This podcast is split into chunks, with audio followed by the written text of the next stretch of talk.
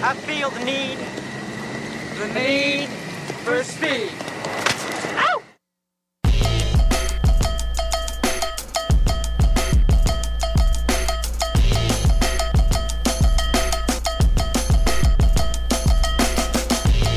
It's a little extra Lambo.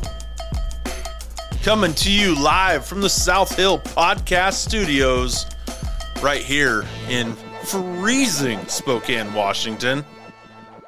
How is everybody doing tonight? You may have remembered the intro, that little short little clip that I just played right there. That comes from the movie Top Gun. And my special guest is a longtime friend of mine. Um, we graduated high school together back back in 1997, Clarkston High School. I have on uh, Mr. Aaron Jelinek. He we caught up. We hadn't seen each other since the day we received our diplomas, and then we went to the senior all nighter, I guess, the senior game night, the thing that they do so that people, um, you know, don't get in trouble, don't get drunk, don't die. Um, it was a it was a fun night. We had like a casino night, like a Las Vegas night, and we had games. We had uh, I think poker. We had I mean it was just like it was just like a whole casino royale thing, and then you made money, and then you got to use that money to do a silent auction on on other things. So we kind of talk about that a little bit in the show, but we talk about him going to college afterwards. We talk about him joining the Air Force and, and all that entailed. And then we talk about him joining the Thunderbirds. Um, I I uh, put my foot into my mouth and I called it something else, but it's the Thunderbirds, and and uh, he was cool about it. So you know, I'm I'm just a dumb radio guy podcast guy and and this is why I have on awesome guests. So he can he he made the correction there. Um one thing I did not ask him as I'm looking at the very first thing in my note I have a star right next to it. And I I might have to just call him back and, and, and ask him the question later on, but I I did not ask him about survival. We've been doing how many shows now about survival, about training of um, you know, in worst case scenarios and uh, natural disaster, something like along those lines, right? And I wanted to know about survival training because that interests me. When you are when you're flying in a plane and you have to eject, you kind of have uh, coordinates of where you're at. You know where you're at because you've planned your route and or your flight pla- uh, pattern. So you kind of have an idea of the of the area and the terrain that you're going to be over. But then, what do you have? What do you have for survival? So I, I should have asked him that. God dang it. I'm, I'm kind of bummed about that now. But anyway, we have an awesome conversation. We caught up, kind of went over, you know, how we how we got to where he was at. And God is very good. God opens up doors. He doesn't he doesn't, you know, open up multiple doors. He opens up a door and it's your choice to walk through it. Um Aaron and I grew up together in Clarkston, Washington. We played football together, basketball together, baseball together. He ran track. I don't, I don't run. I don't run very well. So he, he, he did that. Um, and then, you know, like I said, we, we had our graduation and he went to, uh, Embry Riddle down in Arizona and I went to California and that was kind of it. So I will be in, in Arizona here in October. So that will be good. I'm gonna definitely um, connect with them down there and and have a beer and, and all that good stuff. So um, you will like the show. It uh, it's I, went to school with some amazing people. I know that, and and this is he's just he is one of those guys that, um, you know, very gracious to come on, give me an hour of his time, and and we talked about uh, you know the process. So very excited. You're gonna love the show. Um, hmm. What else do we got coming up here? What do I want to plug? The Hotcast One Radio podcast. that is coming out March 2nd, episode number one of season two and a half. Because I screwed up on the seasons. Didn't really screw up. It was just a a uh, click of the buttons wrong. but we're at season two and a half. But episode number one, we are starting off uh, Wednesday morning. Um, it is released. Will be released then, and that's a that's a cool show. Me and Albert are in studio for this or for that one, and and you're you're gonna love it. Um, we just did the one pack two pack. Uh, first episode of the year was last Saturday for that. So check out this Saturday coming along. We've got another we've got another show uh, being released for that as well. One pack, two pack baseball card podcast. Um, what else? We got Vegas coming up. I'll be in Vegas here in three weeks, middle of March, over my birthday. So I'm definitely looking forward to that. Getting out of this freezing cold weather that we're in right now. I, I'm sitting in studio right now. The furnace is going. Usually I shut the furnace off because it, you can kind of hear it in the microphones. And it's still running because I'm, I'm like, I'm not shutting this thing off. It'll be what it'll be. But I also have on my thick sweatshirt as well. And I am freezing here in studio. So it is not going to be nice tonight. It is going to be cold. There were no clouds in the sky when I got home from work. So that just, it's going to be so cold tonight. So. But there are there are people uh, overseas who are dealing with a lot more than just me being cold. So I'm not complaining. I'm explaining. Um, thoughts and prayers go out to those in Ukraine, uh, both for the Russian side as well as the as the Ukrainians that are over there. Um, neither one of them want to be in the position that they're at, but uh, that, that that's what's that's what's going on right now. Um, not the show. We can we'll definitely get into that next week uh, about that and kind of my thoughts about it. Um, next week's show we are going to have on Mr. Freedom Stick again. So we will definitely talk about that and, and bring that up. Um, the trucker convoy, the Russian invasion of Ukraine kind of is a coincidence happening at the same time and then China with Taiwan. I mean there's a lot going on right there and it's it's the timing is so suspect and it does not sit well in my stomach, but um, that is not this show. I don't. I don't want to get into that. Um, so I'm just going to preface that for next week. Uh, we will have on Mr. Freedom Stick again. I uh, we got so much love and fanfare from that last show. Go back, check it out, and what a what a guy. Um, again, can't use his real name, so we will just call him Mr. Freedom Stick. So. Uh, look forward look look to that one as well for next week. Um, any of my shows, go back through the catalog, pull them up, and and listen along. Leave that review, hit that notification bell so you don't miss any any shows. And uh, if you can leave a review, leave that five star up in the left top left hand corner of most of the of the players. There's a there's a rating. Leave me that five star rating.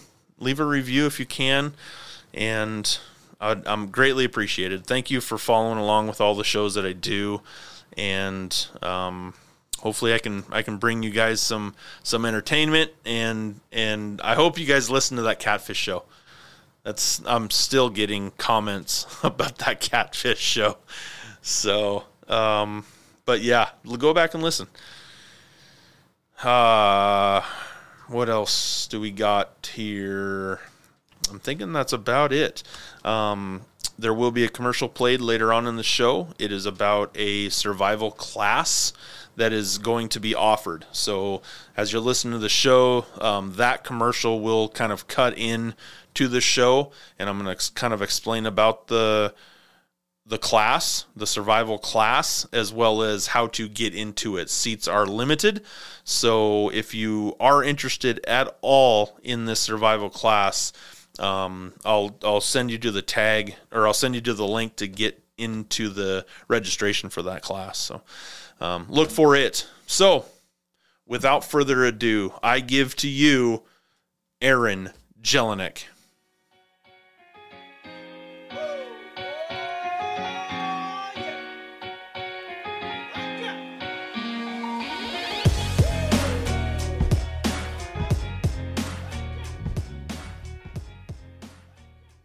Come on down to Arizona. Where in Arizona are you?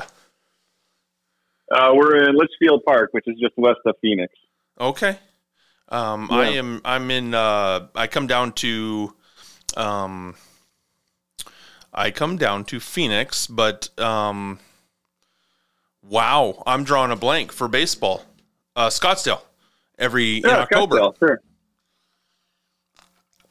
Gorgeous down there. Have thought about Yeah, moving down there a couple different times, actually. Yeah. Where are you at? uh, in Spokane. Very cool. You been up there for a while? Um, I my son was born. I've been here what nine years, maybe ten years now. So moved back, moved back to the valley, and then and then for work, we or my son was born actually, and then he had some complications, and and then for work, I just moved. We moved up here, and which was a blessing because then he was able to get the care that he needed and see the right doctors. He had to have I don't know. He had seven or eight different doctors that he had to see. So it was Oh, a it was a blessing that we were up here. Yeah. How's he doing now? He's doing great.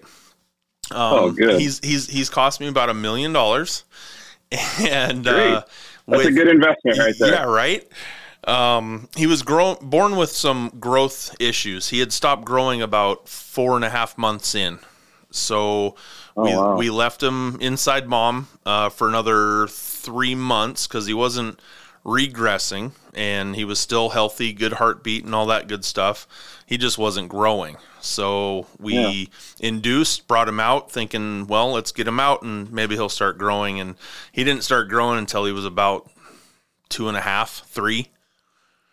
Yeah. So just Wow. tiny, tiny. When he was born, he, I, I could hold him in one hand, and then I've got a picture. I've got a picture of him uh, sitting inside my baseball glove.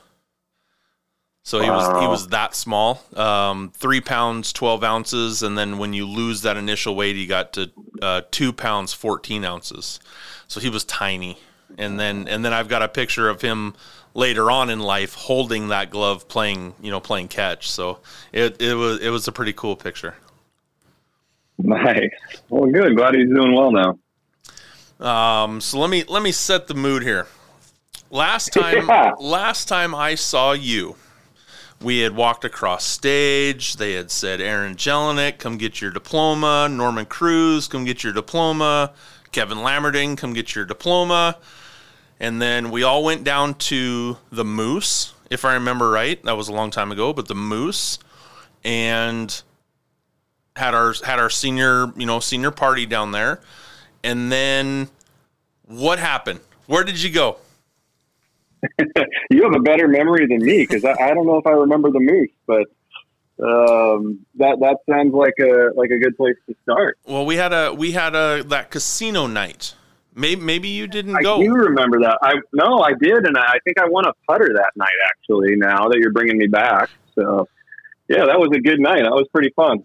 Yeah, they had Um, all those different games and stuff, and you know we could win the Monopoly money. Um, went and Remember that? Yeah, played. I don't know. We we had to put bets down or like a silent Yeah. auction almost on on different things. So it was it was a, it was a really cool night. that is good. You are bringing me back some memories right now, friend. So thanks for that. Um, let's see. After that, uh, I went down to college. So I went to Embry-Riddle Aeronautical University down in Prescott, Arizona. So that was my first introduction to Arizona, I guess. Um, I uh, joined the Air Force ROTC program there. So I was majoring in computer science and then joined Air Force ROTC. Um, did that for four years before I joined the Air Force. Um, and that's that's what happened after college. Did, Um, did you think it's kind have of- did you have ambitions of of or do you have members of your family that are in the military? Is that what is that what kind of drew you to the Air Force?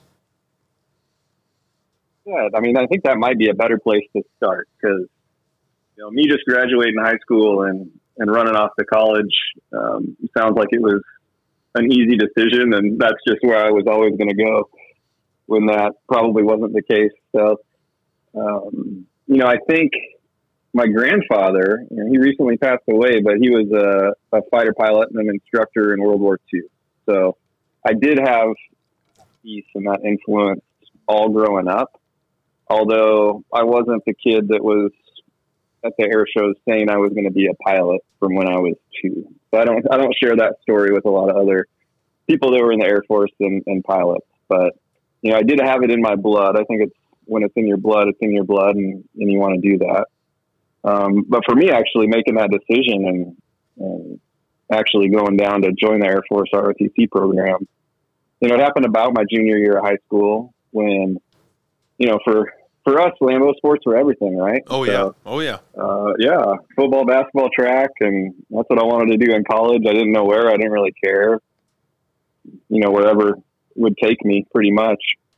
And my dad asked me the question one day. He said, "What are you going to do for college?" And I said, "I don't know. I'll probably go to Portland State because that's the only school that's shown interest so far, and um, maybe play football or, or walk on somewhere else." And and he's like, "Okay, uh, are you going to go pro?"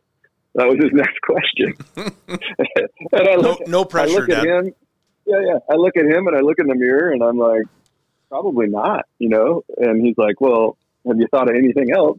Although football would be fun. My dad played basketball and baseball in college up at Whitworth. So he knew what college sports were like. And I think he was just trying to maybe give me a vector, as many parents have to do with their high schoolers. I'm sure I'll find out in another few years. Um, so he sent me up to a college fair up in Spokane. And gosh, I think I'll probably get the names wrong, but it's probably me, I think Mandy, uh, and Emmy Lou that actually rode up there. I'm not sure if Jeff was with us or not, but you know, you get the day off of school and you get to go up to Spokane to go to a college fair. So we did that, and I just wandered around because I really had no idea what I wanted to study. I just knew I wanted to play sports. And I saw Embry Riddle's booth, so their marketing does a really good job and shows you, you know, happy people flying airplanes. And I said, well, if I'm not going to play sports, that sounds like the next best, next best thing. Um, so I, I walked back or I drove back to Clarkston and my dad said, Hey, what'd you find today? He said, I said, I think I'm going to go be a pilot. And he said, Oh, where? And I told him about the school and he said, How much is that going to cost you? and uh, this is how I tell the story. I don't know if he tells it the same way. Yeah, but, right. You know, kind of a wake up call there. And I said, I, I don't know. Like back then, you know, it's probably 10% of the cost it is now. But um, I said, I think it's going to be, you know, about a hundred thousand dollars, hundred and fifty thousand dollars with all the flight training. And he said, wow. I said, how are you going to pay for that? You know, I just got like these big googly eyes wondering how I was going to do that because uh, I hadn't thought about that. And meanwhile, dad already had the answer. Yeah, he had the answer. So he, he started vectoring me, you know, in, in certain directions and ended up getting a, a few years paid for by the Air Force on the ROTC scholarship. But then, of course, as the Air Force will have it, you know, you got to work hard to to be a pilot and get that pilot spot. So um, they have you, they want you to have a backup plan. So you have to get a technical degree with that scholarship. So, you know, I had no doubt in my mind that I wanted to be a pilot at that point. And I looked at the degree programs at Embry Riddle, and it was four years for computer science, four and a half for electrical engineering, and five for aeronautical engineering. So I just went with the shortest program. It's not like I wanted any degree better than the others. So I picked computer science and uh, it ended up working out, getting me out of there in four years, uh, just as my plan started. So that was, that was good for me. Um, so yeah, that's, that's how Embry Riddle happened. That's how college happened. That's kind of how um, I have my dad to thank for that vector in that direction. Cause I don't think I would have joined the Air Force if it wasn't for that. Uh, and then definitely my grandfather for, you know, just having that, that flight love of flight in his blood and, and passing that on down. I, I, I, I, you're telling the story, and I'm thinking of my own story as well. As I went to college because I wanted to play baseball, and I didn't. I halfway through the first semester, they were like, "Well, do you have a do you have a um, a degree in in mind yet? Do you know what you want to be? What your major is going to be?" I'm like, I, I don't have a clue. I'm like, I had some business classes, I had some criminal justice classes, and the criminal justice fit more into my schedule with for for baseball and then that yeah. ultimately was the the degree that I got. I got a, a, major in criminal justice with a minor in sociology, and I didn't really know what I wanted to do. I knew I wanted to play baseball, but that was that was about it. Yeah, yeah, same. I, and I think that's normal, right? For kids going to college and maybe not really knowing what they're going to do. And you know, I was thankful. I always think you know God puts you in places that you're supposed to be, and I needed to be at a place where the, the road was kind of laid out. So I had my long term goal, and I knew what I wanted to do, and there was no question on the steps I needed to take to get there. So that's just what I set out to do, and I was fortunate enough to to be able to kind of accomplish those steps on the way and and make it happen. So I was very thankful for that, not having to wonder too much what I needed to do once I got to college, um, just based on the fact of having the, the long term goal in the end. You you sound pretty confident in in your decision. Was it, is there anything that you would have changed, knowing what you know now, to going back to that point when you had the conversation with your dad? You know, short of uh, becoming Tom Brady or something like that, you know. But I wasn't a quarterback, so. no, you were like running. You, you, were running under the ball, catching the ball. So no, I I can't look back. I like so regret. So thankful for opportunity and you know, you just you find yourself looking back at the the times. I mean, it's been a while now. We're get, we're getting up there, Lambo. Oh, yeah. We're getting up oh, there. Oh yeah. So it's been a while back there, and, and you look back and you really think of it, you wish you would have enjoyed every moment more, right? Because you're so thankful. I'm so thankful for every experience I've had, every assignment I've had, um, you know, every relationship that I've had along the way. And, you know, sometimes in the moment, you take those moments for granted. And when you look back, you're like, man, I wish I was more present and just enjoyed and embraced the memory uh, at that point because looking back on it, you know how special it was. Yeah. A friend of mine just had her birthday. It was it's her 41st. And for, you know, on Facebook, I was just going to, you know, post a p- couple pictures of us from back then and I only had one. And uh, and what you just said of in, you know embracing the moments more instead of just being there and then trying to get to the next moment, I wish I would have done the same thing. I wish I would have enjoyed those moments more, stayed in that moment. But I wish I would have taken more pictures as well, and and yeah. had that you know had that memories going forward. Yeah, absolutely. I think you know for us at least anything that happened prior to iPhone, um, you know, you just kind of lose those pictures after time, which you know some you're happy you're gone, and then others you wish you would have. Um, but you know, now just there's thousands of pictures that are taken almost every day by everybody. Yeah, yeah. And they just end up on your computer, and you never actually go back and, and look at them and, uh, and see them. So definitely having those will be nice someday when we actually have the time to, I think, go through our photo albums and enjoy them. So you you you went down to Embry Riddle. How was the how was your college life down there. I know I, I, went to one, two, three, three different colleges. Each of them was different. And yeah. I wish I would have, you know, just going back to my question that I asked you before of any regrets or something that you would have done different. I loved being in Mr. Cable's architecture class. I wish that if I could do one thing, it would be to go to a, a university that had an architecture program but then as well played baseball, you know, as well. But I, I would have pursued that because I even still yeah. today I have that ambition of of doing that. Yeah, absolutely. I think you got to go after your your dream or like what what you love, what makes you happy. Uh, I really think that's the secret of life is just find something that makes you happy and enjoy doing it. And it's a lot tougher to do than it seems, right? Because we always get caught of putting food on the table, taking care of your family, or just just trying to make it right. Very much so. And sometimes, yeah, sometimes you just have faith and and know that if it feels right, what you're doing, that um, just God will make it right, and He'll you know encourage you along the way and allow you to do what you love, as long as you're you're doing it for His His glory. And you know that's that's really say this like, oh, I'm perfect. Yeah, no, I'm far from perfect. So let's get Yeah, back to we- college. we all are. So, yeah, yeah.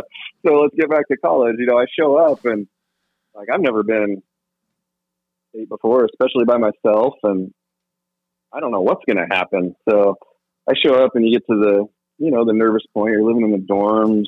Everybody's kind of trying to size everybody up, especially in the ROTC program because, um, you know, the, the ROTC program, there's 220 freshmen or something like that. It's probably more now, but you know, every, it's Embry-Riddle. Every, everybody's flying, so everybody's going after a pilot slot, right? The coveted pilot slot, and everybody wonders how many slots we're going to get our junior year.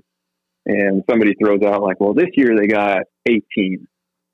You know, so you, you look around, you're like, "There's 220 people, and only 18 of us are going to actually do what we want to do after four years." And some people looked at it like that.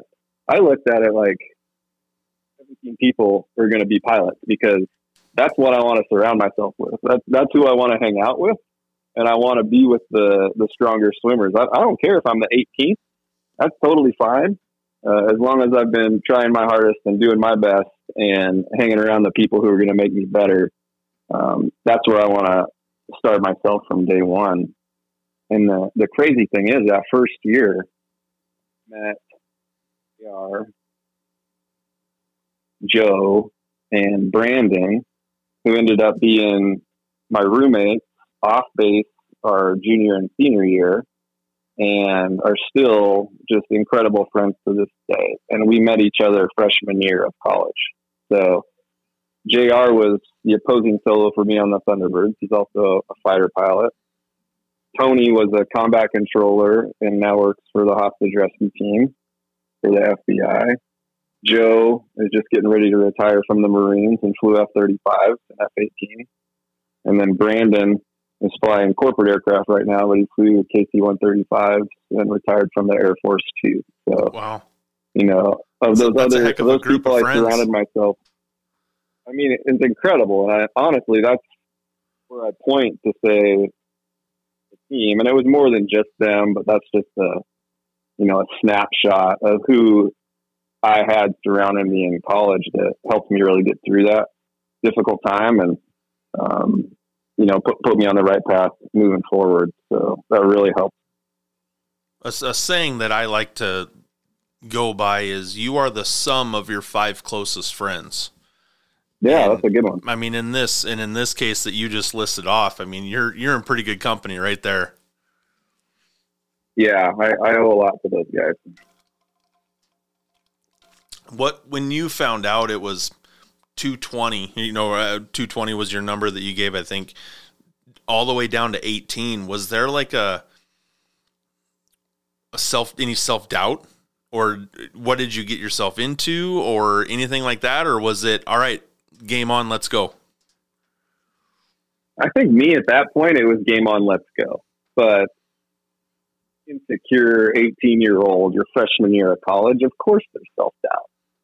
You know, you get a C on in one of your classes and you're like, oh my gosh, this, I'm never going to get through this. Or, um, you know, something happens in ROTC where you, you don't get the score on the fitness test you were supposed to get and somebody else gets the job they were supposed to get and it just kind of goes from there. There's always self doubt, but you know, I always just stepped back, relied and had faith, and and knew that you know I, I ended up where I'm supposed to be, regardless of what that was. And doesn't mean it didn't come with any disappointment and doubt. Like that's that's part of life. Everybody has that. Um, it's just having the faith to get through it, knowing there's going to be something on the other side. Like waves, right? The undulation. You got you got your ups, you got your downs, and as long as you can have the self awareness that downs are always going to come back up, then you have something to look forward to. You were always close to your parents as well. Were they still close while you were in college, or come down and see you, or how how did that go? Oh, absolutely. Yeah, they're we're we've been close my whole life, so I've been super fortunate with that. In fact, now they're snowbirding down here about two blocks away. ah, Um, so it's yeah, great to have them down here a few months out of the year. Um, family's always been really big with me, and I'm, I'm super blessed with that. So they definitely have helped me along the way. Parents, grandparents, brother, sister, cousins. Uh, now my wife and my kids and all my extended family too. They just um, they help get me along for sure. and your uh, brother is doing. Oh, he worked on my knee. Um, he did, yeah. I, I was trying to think. Uh, I'm drawing a blank at what he does. Remind me what he does. He's an orthopedic surgeon. There we go. Yeah, he Yeah. he, he worked on my knee. I, I blew the patella tendon. My kneecap was halfway up my halfway up my uh, quad, and and he comes walking in. I'm like, hey, I know you. Well, that's good. I hear he's a pretty good doctor, so I think you're in good hands. Yeah, no, I've, I haven't had any problems since. Uh, The other knee, you know, catching, and I, I still catch now, and the other knee is the one that's giving me problems, but maybe I'll go see him again. I'm sure he'll be ready for you.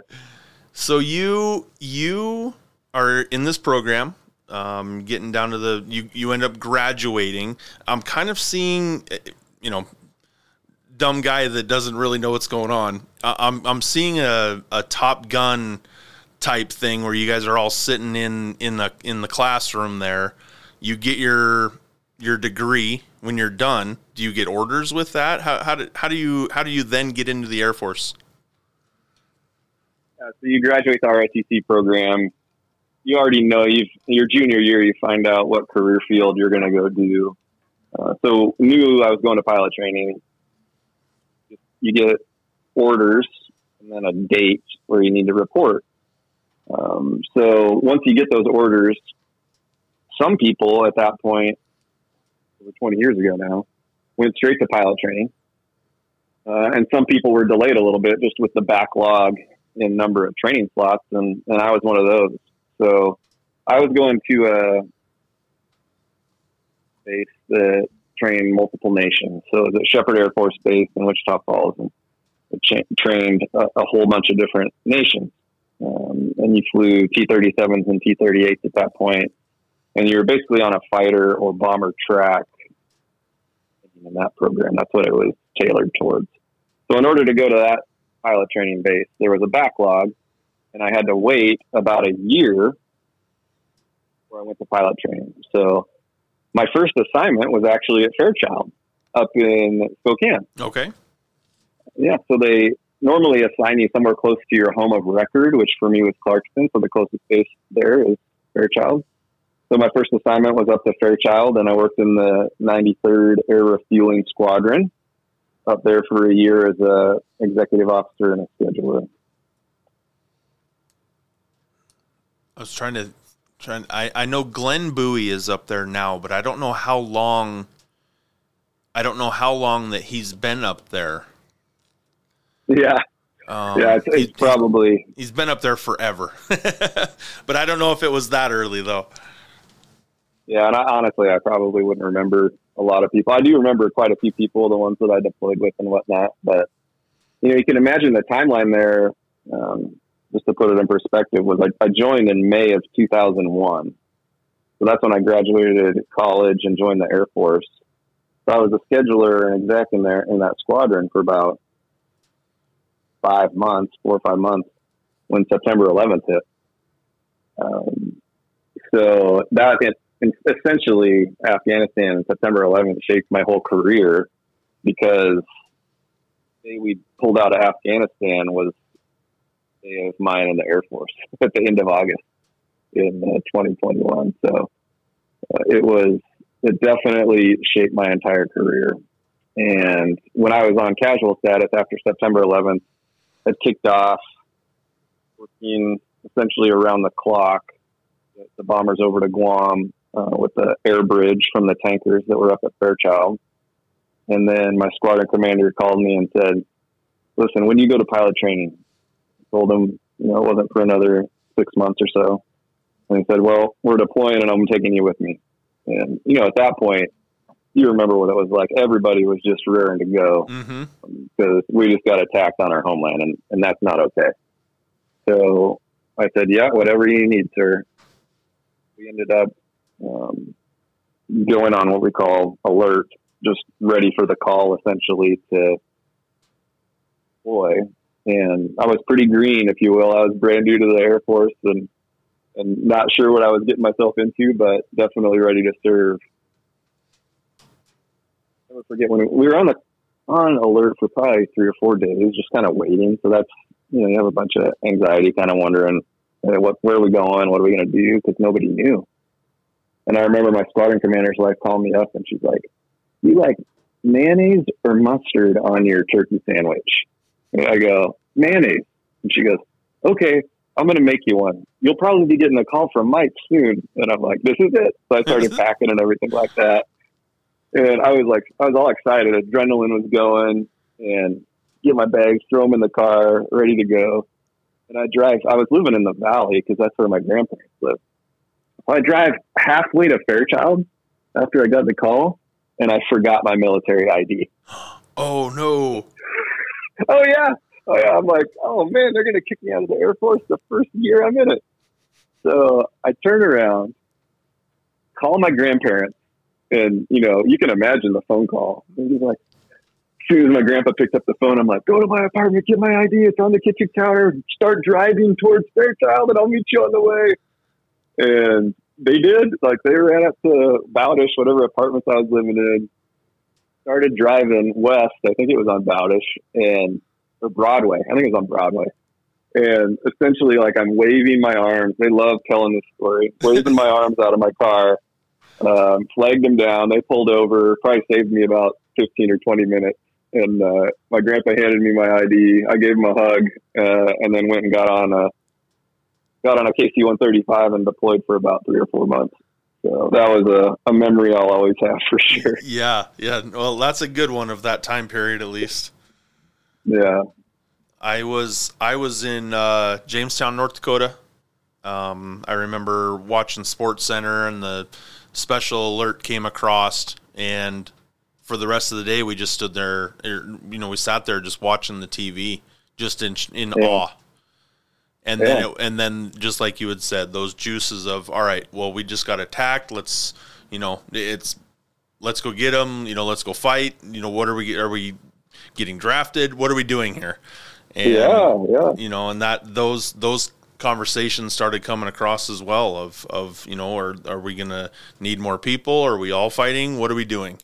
So thank you for your service. I want I want to I want to tell you that right now. Um, I enlisted in the Thank Navy after college and was was never signed. And my family is you know cousin cousins um, I've got a couple. My granddad fought in World War II as well. A couple uncles. I they all served, and I kind of felt gypped that I didn't. And I you know went into the Navy, and then somebody says, "Well, why didn't you just go to the Air Force after that?" And I'm like, I don't know. I don't know, but thank you for your service. I, I, I, my family appreciates you and, and everything that you did. So, um, oh, I wish I would. Thanks all them as well. I, I, wish I would have been able to uh, to do that as well. But I, I don't know why I didn't go another route if when the Navy said that they didn't want me. So no regrets, man. No regrets. What's what's it like? What's it like getting on that plane and so you got you know you got your ID from your grandpa and, and then you got on the plane to head over there. What's going through your head? I don't know. I think it's just a and I think seven or eight tankers kind of took off one after the other. And, you know, we got a briefing. Briefing just told us like what to expect on the plane. It didn't tell you where you were going. So you literally get on this KC 135, the tanker, in the back, and the plane takes off in the middle of the night. I think it was like two in the morning or something like that. And you don't know how long the flight is. You don't know when you're going to land. You just sit there and wait. I remember I was I was wearing a flight suit. They let me wear a flight suit, it was a desert flight suit, because I was going to pilot training. I guess that's why they were letting me.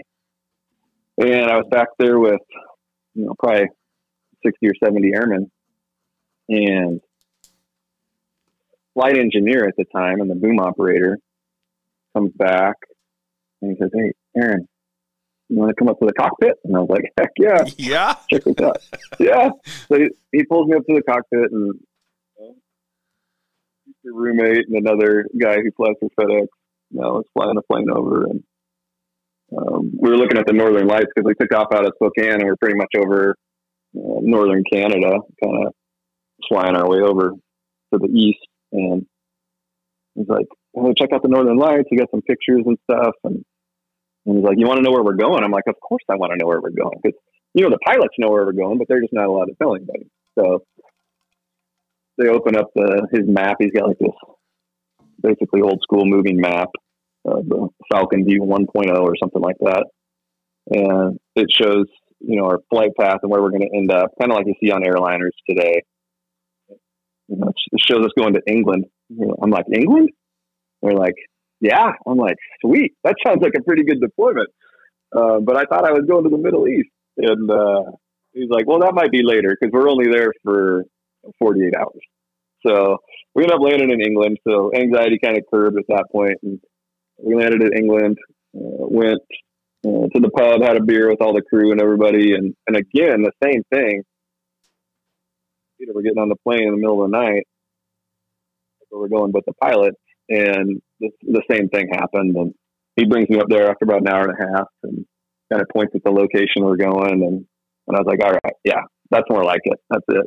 So uh, we ended up going on that deployment to Oman, which is on the southeast corner of the peninsula there, and we were flying. Uh, ended up flying missions for Operation Enduring Freedom out of out of Oman there. I don't know where my cousin went. I know he did he did two tours in Saudi Arabia itself and then one in Iraq. But I don't he's never talked about where he went. I don't know if he can or not. I, I would Yeah, probably not. So I, I, we don't know. but yeah. uh, he ended up doing um, presidential detail down in South Africa or northern um, wow. South Africa and yeah. lived like a king down there. Wow. Yeah, we did. Uh, we did not live like kings. Well, that's for sure. So we got there. There was like 250 or 300 people total in the deployment, and uh, we landed. There was basically no housing for that many people, but there was a whole bunch of tents that had been left there. So we ended up staying in airplane hangars on cots for a week or two, and then Red Horse, which is the kind of forward civil engineers for the Air Force were there, helping kind of sort through all the tents and supplies we had, and we get help them all build Tent City. And as soon as you built your tent, you got to move in. So that was the motivation there to get out and help them.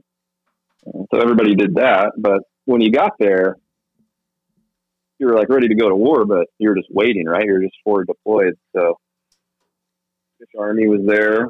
They would serve us breakfast every morning, which was pretty awesome. I got to like the the runny eggs and the boiled tomatoes and the beans, um, the English breakfast, and and then we'd eat MREs the rest of the time. And you could just you could go for a run around the base or if you want. I'm sure the leadership at that time was obviously in meetings and trying to figure out what we were going to do. But we were all just waiting. So, you know, we moved into our tent, stayed there for a few nights, and then I was the scheduler. So the only scheduler. So the, the mission would come in about 11 o'clock at night. So I would usually get up around 9.30 or 10, um, take a shower, go to work. And you just waited. And if there was no mission, then you, know, you just go read or, or do whatever for 10 hours. And finally, one night we got a mission. And, you know, the mission was essentially one of our tankers. And, you know, in, in, in a simple terms, it said, fly over Afghanistan and let us know if you get shot at. yeah, yeah, I was a tanker. Just... And I was a scheduler. I got, I got to pick for the crew, you know, as a young lieutenant. So I go out there, I and they're like, okay, yeah, sounds good. So they take off on their route, you know, just like an airliner, and they come back and like, no, we didn't get shot at. So you know, full war kicked off. And, uh, you know, I attribute it to the tanker. I'm sure it's much more than that. There was a lot more going on, but, you know, the story goes that uh, those guys were responsible for starting the whole war. So, and it was essentially, you know, I think in the Air Force Air Force perspective, strategically, you know, if you can have your high value assets over country, that's a much different game plan than if you have to have them out over the water. You know, since Afghanistan's a landlocked country, but not to get into that stuff. It was just it was a fun experience, you know. So from then it was 12 to 14 hour days every single day, hard getting those missions going. And we were there till through about December and then ended up flying home. And uh, yeah, coming home was awesome. They were all out there to meet us. And obviously, we know how long the war went on after that. Mhm. But, you know, I was at home kind of doing other stuff for a while, going to pilot training and, and um, getting checked out in the, in the 16 after that. So that's, that's kind of my initial story on Operation Enduring Freedom, the deployment, and everything before I went to pilot training. What was it like your first time up in the air? Oh, what a what a blast! You know, I had flown before, just not fighters. Training is just so regimented. You don't you don't really have to know anything about flying. They'll make you an Air Force pilot from you know barely being able to drive. It's just the the program is that good. So taking off for the first time in a jet was you know just amazing. You got an instructor next to you, so there's that kind of comfort um, that if you screw anything up too bad, he'll save your life, hopefully. And Hopefully. then, yeah, hopefully, you just want to do your best, right? So it's, it's nonstop work, and you're studying, or you're flying, or you're sleeping, or you're eating. Like that is it for the year of pilot training. And you get, you get some R and R here and there, but you have to be ready for every single flight. Sometimes you'll fly twice a day. You'll have academics. You'll have simulators, and it's just it's nonstop. So there's a regimented program, and they make you the pilot they want you to be, and it's it's fun at the same time. You know, as I'm sure you know, at sports, like probably the best teams you've been on are the ones that just work the hardest, and you look back and you're like, wow, I worked my tail off that year, or we just worked so hard that we got so much better and we had so much fun because of that. It's the high performing teams that actually work hard are the ones that end up having the most fun. It's not the ones that are goofing and joking the whole time um, that are actually having the most fun. I was I'm a I'm a big clubhouse guy. You know, I want to Mhm. know. You know, the we've had different uh, pro athletes on. You know, and I and my question is, what what are the clubhouses like? And you guys fool around a lot. I know you put in the work, but then is everybody just kind of doing their own thing, or you know, what is it? So when you were in in college and you're all you know, it's 220 people down to 18 in this program. Are you guys all gelling? And then once you're doing your, you know, where you're at right now in, in your story, is it different? Is it intense? Are you guys still bonding and gelling together? What, what's that like?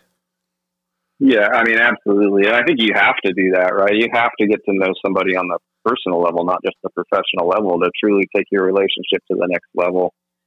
Um, so, you know, we always joke in the fighter pilot community is, you know, decisions are made around around a bar on a bar napkin, right? That you're just coming up with good ideas, talking to people, and really, even if it's talking about work, because let's face it, that's all we really know how to talk about anyway. Yeah. Um, that you're you're still talking about work, but it's in a social setting, and you're having fun, and you know you're coming up with great ideas.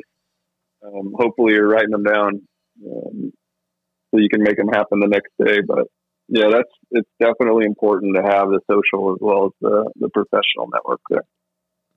At this point, those those other five guys that you were talking about earlier, are you still able to keep in contact with them, or do you? We do. Yeah, we absolutely do. We we have to. Uh, You know, I'd say some more than others, but those are the type of friends. Everybody's got them. I'm, I'm just just fortunate to still have that crew. I don't talk to them for a year. You know, it's like picked up from the last conversation we've had. You know, and there's nothing to it. It's, there's no awkwardness. There's no what are you doing with your life, X, Y, Z. You just pick up where you left off because you know, you know where they're at, you know who they are, um, and, and there's no get to know each other again, which is awesome. So that, that's the kind of relationships that we have, especially with that group. How long? How long did you fly for, and then you became a part of the Blue Angels? How how long? I don't know. Maybe I'm asking that question wrong. How long were you in the Air Force before joining the Blue Angels? Which I know they're a part of the Air Force as well, but I think you know what I mean. All right, Lambo. I know people are going to listen to this. So it's the Thunderbirds. The Thunderbirds. Join the Thunderbirds. Okay. Okay. Okay.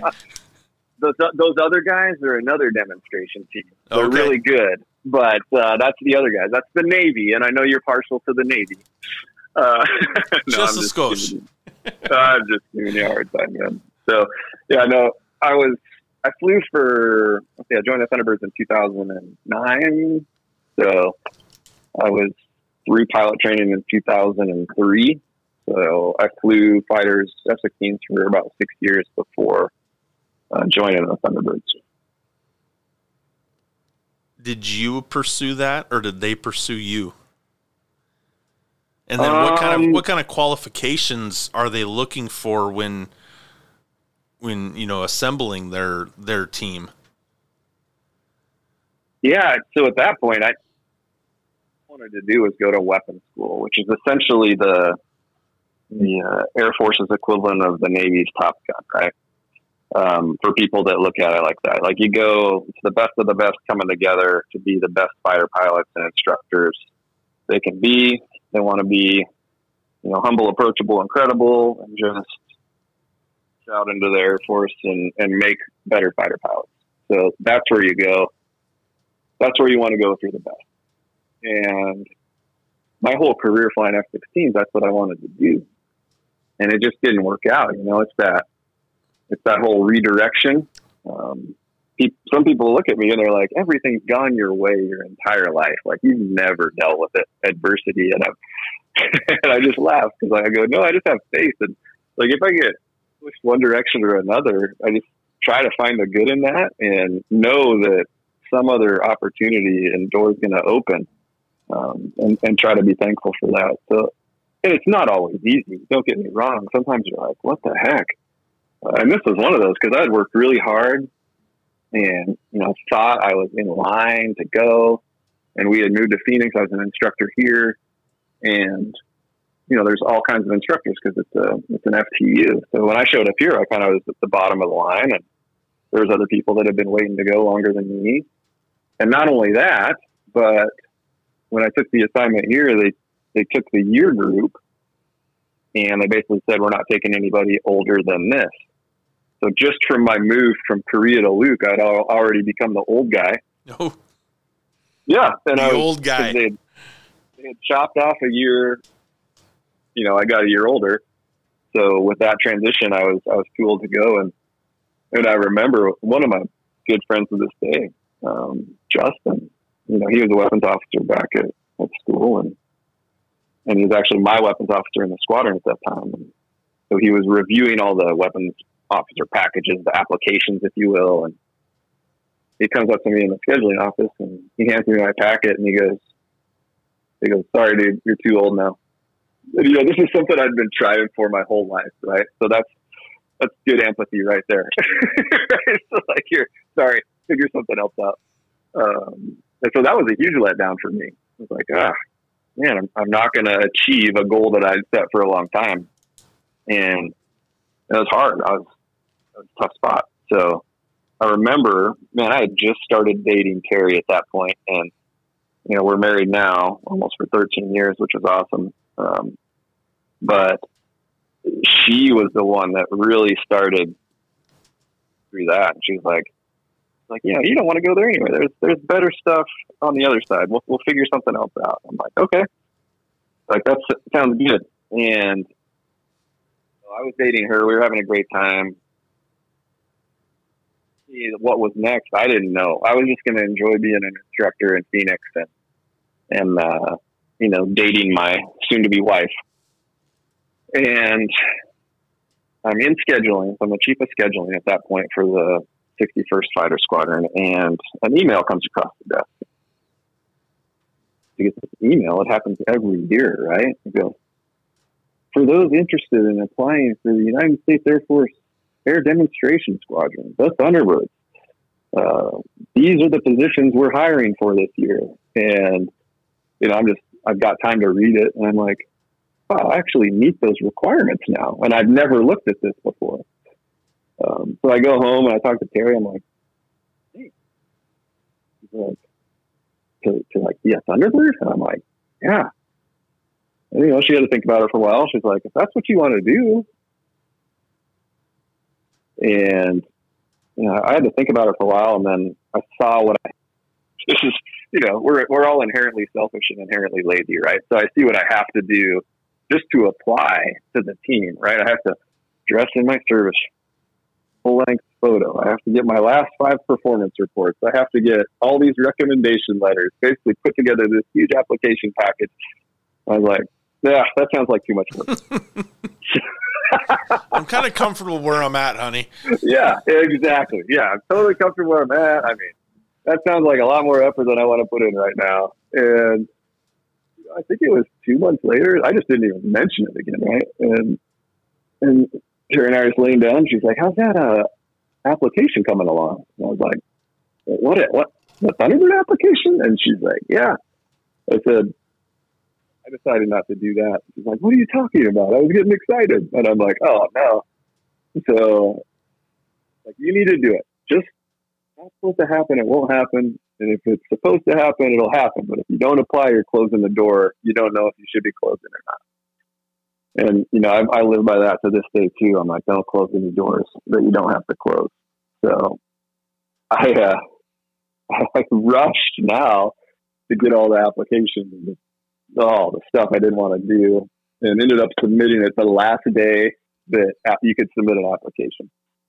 And you know, I submitted it. Okay, I'm like, don't worry, babe. Like, nobody gets picked up the first year. We're going to be fine. We'll be able to get married, hang out in Phoenix for a while, and then maybe we'll try again next year if we want to. And so we had uh, been well, engaged. Now your application's sitting on top of the pile, though. It's the first one they're going to look at. That's right, I guess. Yeah.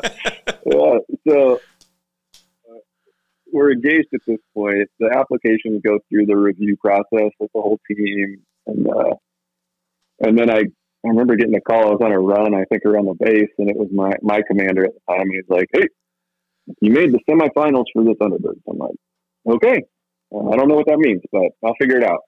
So I call everybody, and essentially like the next step. So applications, they go through everybody, and then the their semifinals. They have somewhere between ten and fifteen people probably come out, like meet the team, um, see how they handle themselves on the road and uh, just get to know everybody.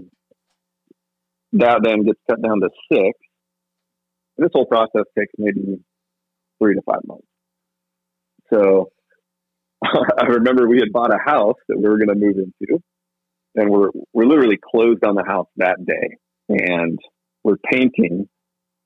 And uh, my commander calls me up. He's like, "Hey, congratulations, you made the finals!" And I'm like, "Oh no," because I knew the other guys that made the finals, and I was like, I think there's a pretty good shot that I could be like one of the final three.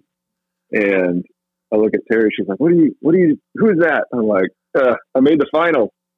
And she's like, "Oh, that's awesome! Congrats!" And I'm like, "I don't think she understands that we're leaving in October, a month after we get married. If you know we end up getting picked up for the team." And that's what ended up happening. You know, we go out for finals, we get to fly with them, which was a cool experience. And after going through that whole process and really getting to know the team and the mission and what they do, you know, more than ever. So I was so thankful and just over the moon when I got picked up and and you know they said I got to be a solo the most fun you could possibly have flying a, a jet on the team and and it was just the rest was just fast because no kidding, it was. Oh, we just bought a house. What do we do with the house? So we have to rent that out. I have to close out my time here at Luke. We oh by the way, get married, go on a honeymoon, come back, move to Vegas, and then you can imagine it's not a slow pace when you show up to the Thunderbirds because they have to train you up, kick the old guys out, team, get them on the road for the next year, fully qualified, so the crowd doesn't know anything happened. Right? Anything happens. Gotcha. So that was that was a whirlwind, and that's kind of how the whole process went down there. How long, or how how much practice goes in? How many hours of flying go into getting yourself prepared for your shows? so I think the upgrade for the solos was 65 flights, which is probably around, you know, 85 hours or something like that, 70 hours maybe. Um, total flight time. Now it's just the flight. Now you have all the studying that goes up to it, the briefs, the debriefs, um, the ground, and all that. But bottom line, it's about the training season for the the team is normally like November to March, about. Um, and that's when you have the new team come in, train them all up, and, and get them out on the road for the next season. So that's about how much time it takes. But then every single show you fly, you're still learning and getting better the whole time. It's just you're learning and getting better at like just such a micro level that the crowd can't really tell the difference anyway. you're just trying to get the it's it's just the next level of you know how critical you're being of yourself and your formations at that point. How did something like that ever start? Was it just to show show off the talents of the pilots, or how where how does that how did it start? Yeah, so I mean the Thunderbird started back in the, in the right after World War II. So they were actually at Luke Air Force Base first, and then you know they end up moving to Nellis, and you know, everything starts. It's like, hey, this is this is a good idea. Let's do this. And then at that point, people start liking it. It starts to be one of the major recruiting tools for the Air Force, and you know the history just continues on from there. And it really not about the flying, right? You're like, oh, what a great assignment to fly in. That's awesome. That's, that's not what it's all about. It's great to see the whole production is amazing from the ground personnel that put it on to the, the fans that are enjoying it on the crowd. And just the, the entire mission of the Thunderbirds is, is just really, really cool to see kind of from start to finish. And we were super fortunate to be able to take part in that for a couple years. Were you still holding out hope to be uh, an instructor at the flight school? Were you still waiting for that phone call, or was did you know that this was going to be it? Oh yeah, yeah, I do. I got over that pretty quick, to tell you the truth. yeah, I got over that pretty quick. So that was just kind of in the moment, right? On what am I going to do with my life? That was definitely one of the times where uh, I felt like I didn't achieve one of my goals, and I had to wait for something better to come along. And yeah, I wouldn't trade it for the world. If you told me hey, if you had a decision to make back in 2009, you wanted to go to weapons school or go join the Thunderbirds, it wouldn't even be close. I'd join the Thunderbirds every day of the week. And then did you do that up until the time you were retired? No, well, it's only a, it's a three year assignment, but you do two demonstration seasons. So it's two show seasons. You just have a few months on the front and a few months on the back, um, learning how to fly the show and then training your replacement. Eventbrite, Saturday, March 12th, 10 a.m. to 12 p.m. Pacific. Survive with the Basics, the virtual workshop brought to you by none other than Mr. Freedom Sick himself. Spots are limited. If you want to learn about the required equipment and the knowledge for survival, building a proper survival mindset, and how to build an effective EAP, which is your emergency action plan. Tickets are on sale now. You can find the link on TikTok and Instagram at, at Mr. Freedom Stick 5.0 or at Mr. Freedom Branch. Get your tickets now. What were you doing when you retired? When I, um, so it's really just an assignment. So after my uh, time with the Thunderbirds, then my next assignment was actually a non-flying assignment. So I went to uh, work as a defense fellow. So it was part of the uh, legislative fellowship, and that was a pretty cool program. You you go to a course at Georgetown, get a certificate in uh, legislative studies, and that, that takes about six months. And then you go work on Capitol Hill for a year. I was fortunate enough to work for Senator Mark Begich at the time from Alaska. Okay. And was basically just a, an assistant in his office working for him kind of on loan from the Air Force for a year to see how the legislative branch works and how a senator's office works and, and how the Hill works for that matter. And you get to see a lot of the military side as well. So you see how the Hill works with the Pentagon across the river, they call it, and how those conversations happen. So that was definitely eye opening. Uh, and I, I took a lot away from that assignment. But that was only a year and a half away out of the jet. And then we ended up coming back to Phoenix at that point, back to the F 16 leadership role at this point. Um, so we we ended up being a director of operations, which is kind of the number two in the squadron, if you will, uh, working for the commander. And that was in the F 16. Only ended up flying the F 16 for about another year before I transitioned to the F 35. And then flew the F 35 the rest of my career. So from December of 2014 through September of 2021, got to uh, fly the F 35 and get to know that plane kind of from its infancy uh, and watch that program grow and get to train and instruct and and lead and, and command airmen for those seven years. Fortunately, all back here in Phoenix, which was uh, great for the family. Do you have a cool story or a, a cool memory from any of your flights that you've taken? Oh, oh I, well, so many. Like it's, that's tough to you know ask a pilot one story in twenty years. Uh, it's like it's like asking yeah, a baseball player, "What do you think your best home run was?" Well, yeah, yeah. Uh, oh, so many. You know, just um, you know, there are always a lot of people ask me like, what's the favorite part of flying? And you know, you could say, oh, dropping bombs or flying upside down over Navy Pier in Chicago at 150 feet with sailboats flying by. And I was in Wrigley Field making the pitcher step off the mound. Um, you know, th- there's some really cool just experience like flying that you'll you'll never have anywhere else. Right, that experience you'll never get anywhere else. But you know, the one thing I always go back to is um, you know, flying across the ocean. And we got to do that when we deployed to Iraq uh, when I was in F 16 in 2006.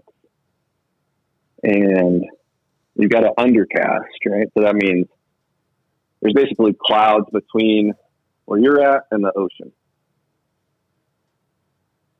It's like a sea of clouds. So you know where you are based on the map and the navigational aids and things like that, but all it looks like below you is clouds, and above you you have blue sky. And you know you're you're following the tanker, and you're just kind of cruising along, getting gas for know, nine hours to twelve hours.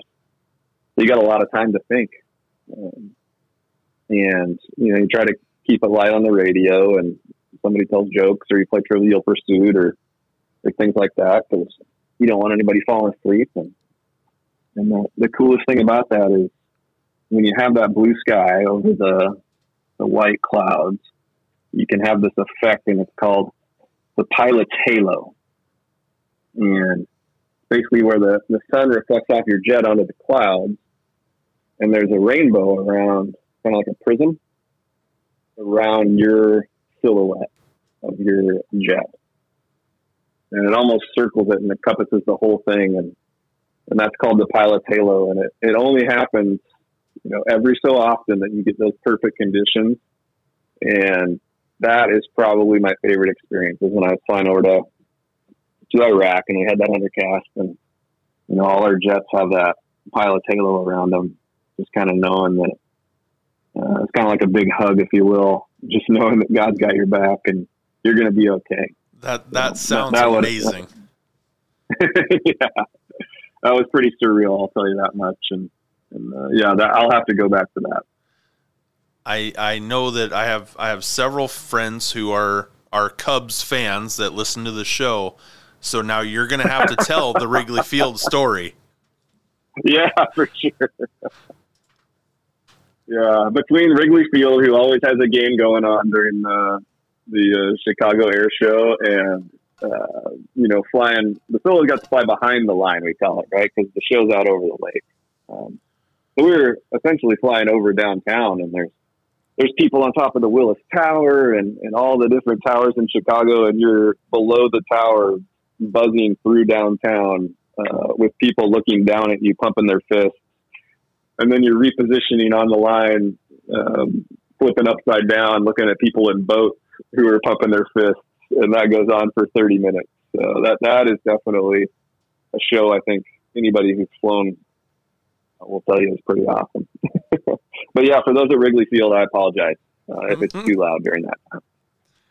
You just so you just fly over the top, and the the pitcher had to step off the off the rubber. Is that what is that what happened? that's right. Yeah, that's right. Time slows down while you're going up there if you're going 550 knots or not. When you you have what two kids right now? Yeah, Carter is eight, going on nine, and Caroline just turned six. Okay.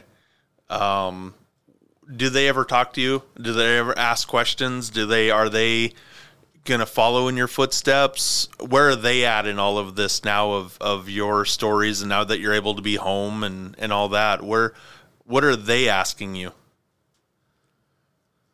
Yeah, so it's you know it's funny when you look back at at my life when Carter was born in Washington D.C. You know, most of my traveling was behind me.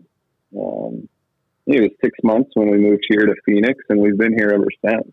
So, yeah, they lived in two houses, but um, they've lived in Phoenix the whole time. So you haven't so, missed anything of theirs, then, is what you're saying?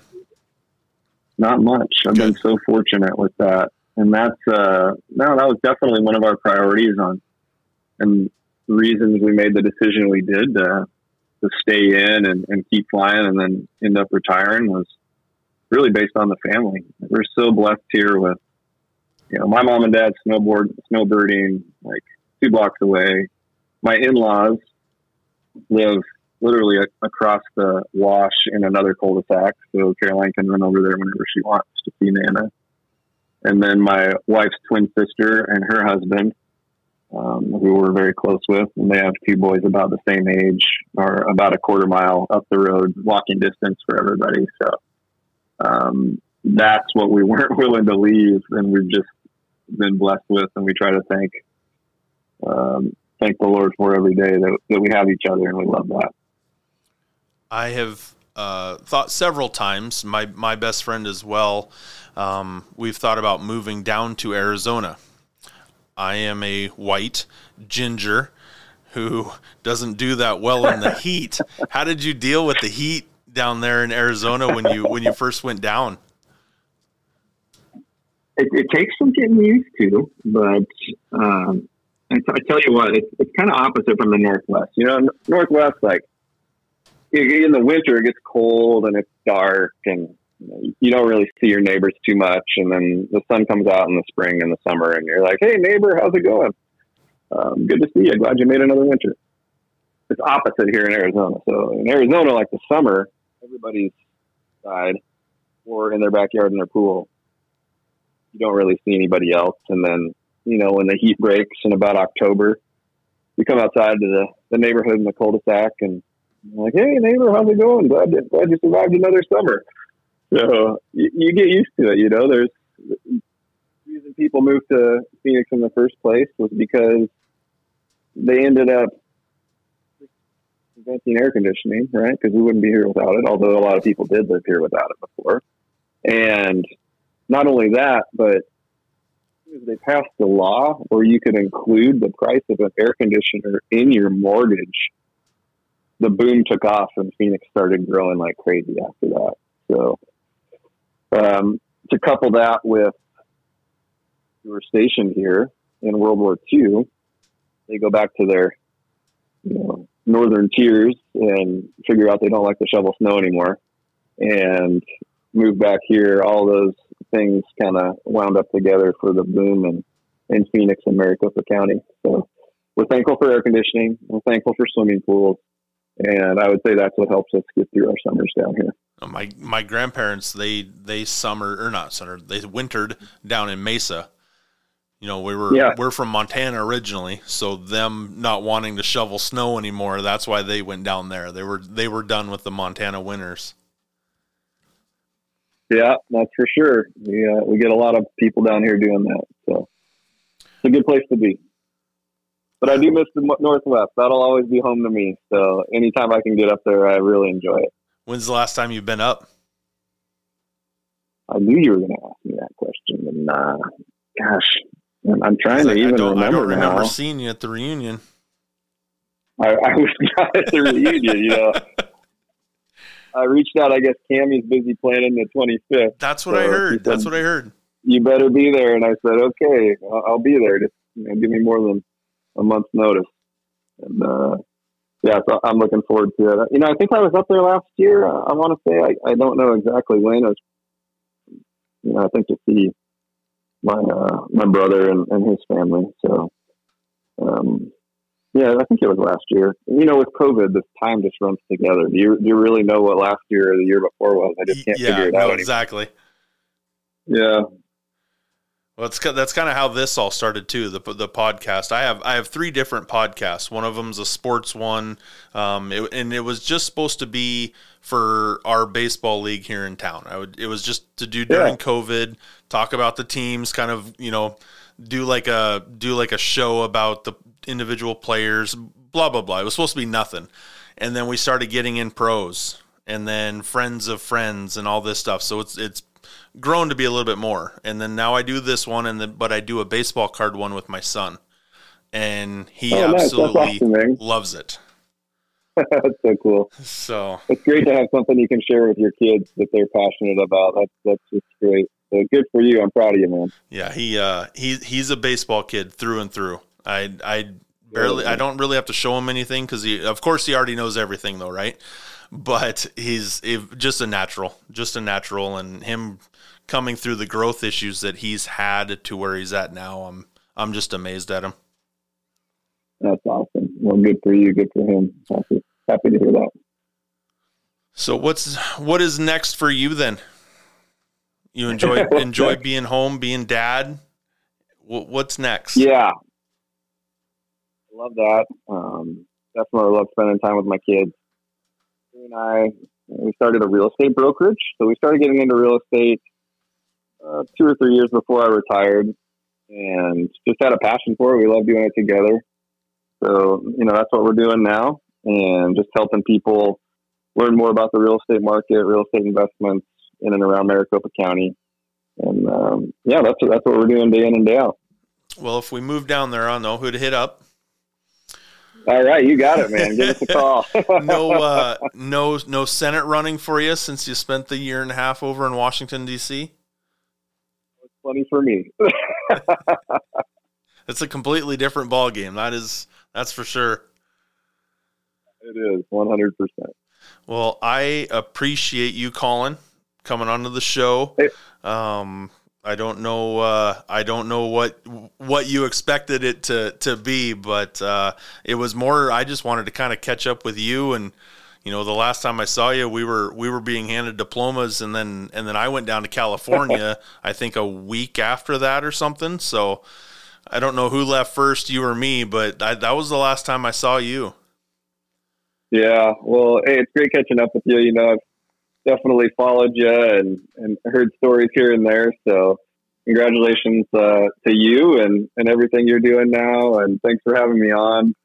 Um, you know, it's just it it goes to show we just started talking about this a long time ago, right? hmm and it was we just we haven't made it happen. And i'm sorry for that. You know it, it's been too long but i think it happened when it when it needed to happen. I have faith in that. So i'm glad we finally got the conversation to go but that's just one other lesson you know just intentional about everything. We just got to put something on the calendar. And i think terry and i've learned that more than anything that if we don't ink it in and put it on the calendar it probably won't happen. So I was so thankful when you reached out this week and said, "What do you think about Thursday at six? Perfect. Let's do it. Let's do it." Boom! So I just put it on the calendar and, and we made it happen. So thanks for doing that and being intentional with it. Um, I know I will be down there. Um, I'm looking right now at my calendar because everything goes through my calendar. If I don't have this, I'm lost. Um, Yeah, I will be sure. down there in the middle of October. I will definitely hit you up. I think I'm there the 20, 20th through the 28th. So Perfect. I will I will hit you good up. time man. to be in Arizona. yes. Right, Oh, man. yes. Sounds good, Lambo. Thanks so much. All right, buddy. Talk to you then. Aaron, thank you for coming on. Um, an hour of your time and made it for an awesome show.